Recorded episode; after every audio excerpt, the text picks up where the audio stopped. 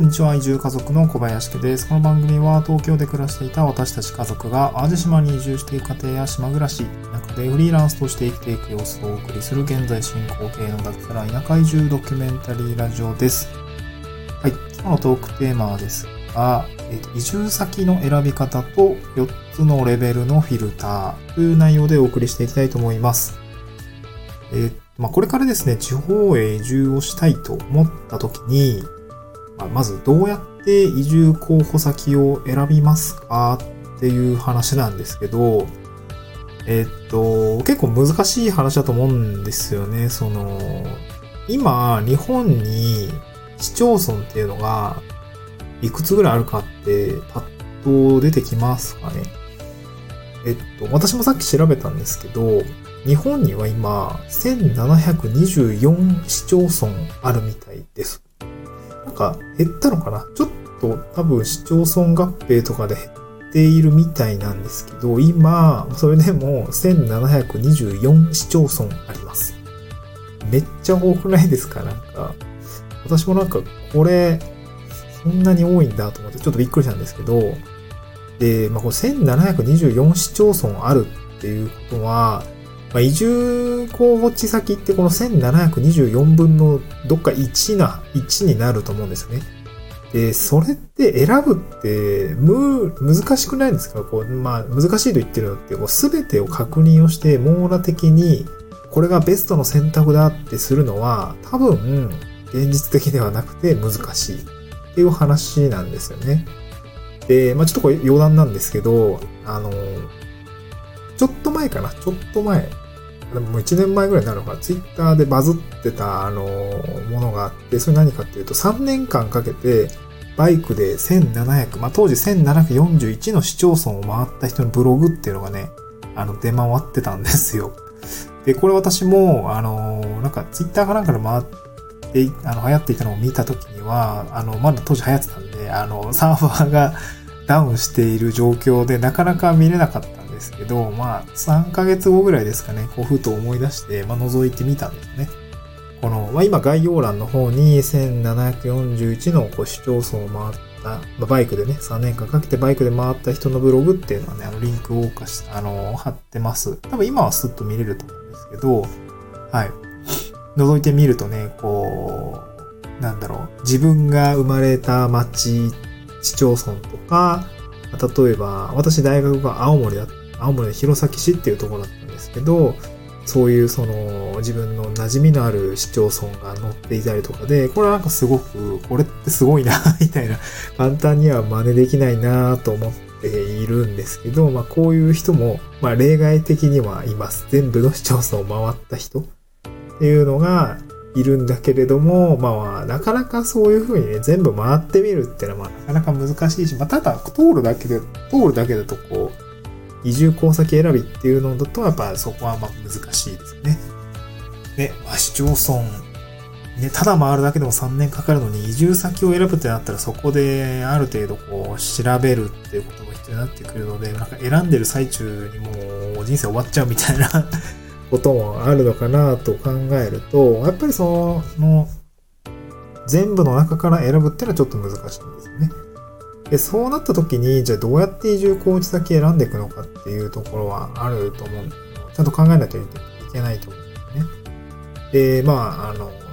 移住先絞る時のフィルターですね。フィルターっていうのは、4段階、4レベルあるのかなと思ってます。で、一つ目がエリアですね。東北とか、関西、近畿とか、あと九州とかね。そう、あとは瀬戸内とかね。私たちは瀬戸内から入ったんですけど、そのエリアで。エリアと、気候みたいなところですね。そういうところから入ったんですけど、まずこういうエリアってちょっと広い場合があって、二つ目のレベルが、その中の、エリアの中の、じゃあどこの都道府県にしましょうか。移住定住支援が充実している何々県とか何々風とかね、そういうことを見ていく2つ目の都道府県というフィルターがあって、さらに3レベル目が、市町村ですよね。この市はすごい移住、補助金がめっちゃ出るとか、そういう市町村もあったりするし、全然やってないところもあるし、そういうレベルで見ていくのがこう3レベル目の市町村で、最後4つ目はその市町村内のなんていうんですかね、集落というかエリア、その市町村の中のエリアですね、住所に入ってくるような、もう少し細かいエリアの部分は見ていく必要があると思います。これはね、正直2段階移住を私はお勧めしてるんですけど、2段階移住で住みやすいところに一旦こう市街地とかでもいいんですけど、住みながらこうしばらく住みながらね、いろいろこう車で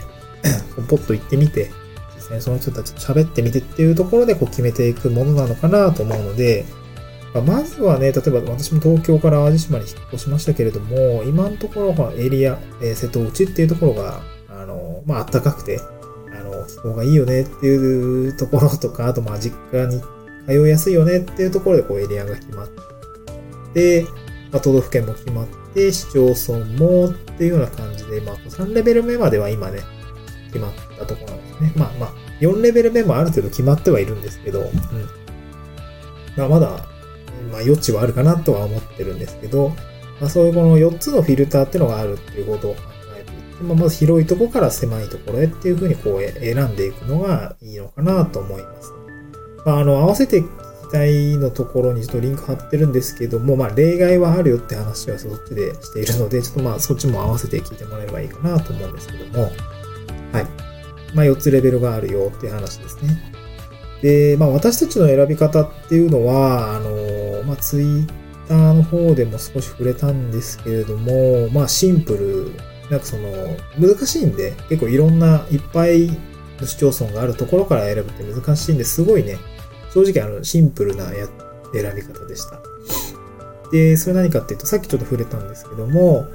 気候がいい。もう少し言うと、雪がない方がいいなっていうところですね。これ私が出身が新潟県で、大学は青森でって、22年間ぐらいずっと雪国に住んでたんですよね。で、雪ってやっぱ大変なんですよね。雪って大変なんですよ。で、新潟の雪ってめっちゃ重いんですよね。雪かきがすごい大変で、もう家の前もね、すごい雪がめちゃくちゃ降った時って、駐車場を入れるのにもやっぱ雪かきしないといけないし、で、雪かき、私の家の周り、田んぼばっかりなんで、雪捨てる場所は困んないんですけど、その雪、入ってくる路地っていうんですよね。広いんで、そこからここまで雪かかないといけないのかってこうね、こうせっせと書いてやったりとかする必要あるし、あと、たまにね、トラクターで近所の人がやってくれたりするんですけど、毎日そういうわけにもいかないんで、ドカッと降った時は結構しんどいなと思ってました。で、青森は青森で、本当に、大学生だったんでね、自転車とか、比較的弘前市はこうコンパクトな街づくりなんで、自転車あればこと足りるんですけど、雪降ると自転車乗れないっていうのがね、しんどいし、もうびちゃびちゃになるしね。新潟に比べたら雪質はもうサラサラで、雪かき自体はね、本当に2月とかパラパラ雪なんで、すぐ、雪自体は軽いんですけど、それでもね、やっぱ今度痛かったりね、寒すぎて痛いんですよ。ほっぺたが痛いとか。そういうことがあったりするし、ちょっと雪はね、きついかなっていうのがあってな、あったかいところがいいな。妻もね、ずっと、兵庫県のあったかいところでね、暮らしてたんで、雪、そんなね、嫌だな、みたいな感じで言ってます。なので雪がないところがいいよねっていうところで、南の瀬戸内ぐらいがいいかなっていう話をしたんですね。で、もう一つが、実家に通いやすいところがいいよねっていう話です。これ妻の実家が兵庫県っていうのもあるし、私は新潟県なんですけど、空港がね、あって、直行便が出てるんですよね。兵庫県からは。関空も近いし、関空も近くもないけど、一応空港があって、神戸空港もあって、一応、一本で直通便が出てるっていうところがあるので、そういう、少し便がいい。比較的、何にも空港がないエリアもあるとで、そういうところじゃないところにしたいなっていう感じでした。で、三つ目が、移住の先輩が多いところですね。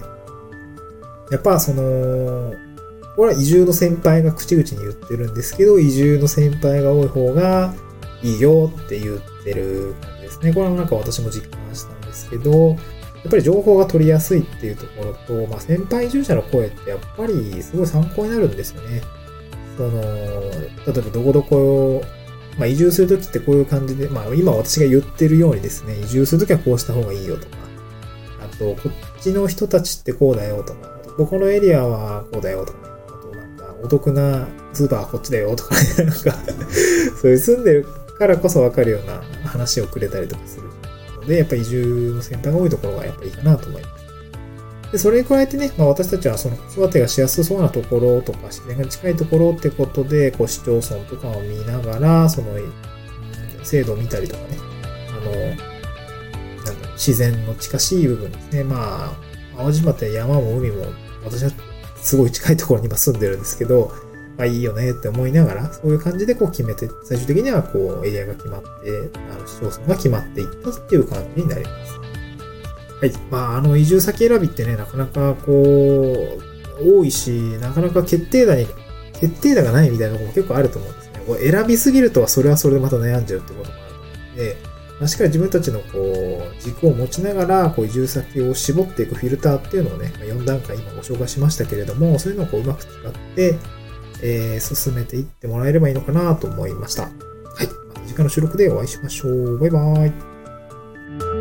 ーイ。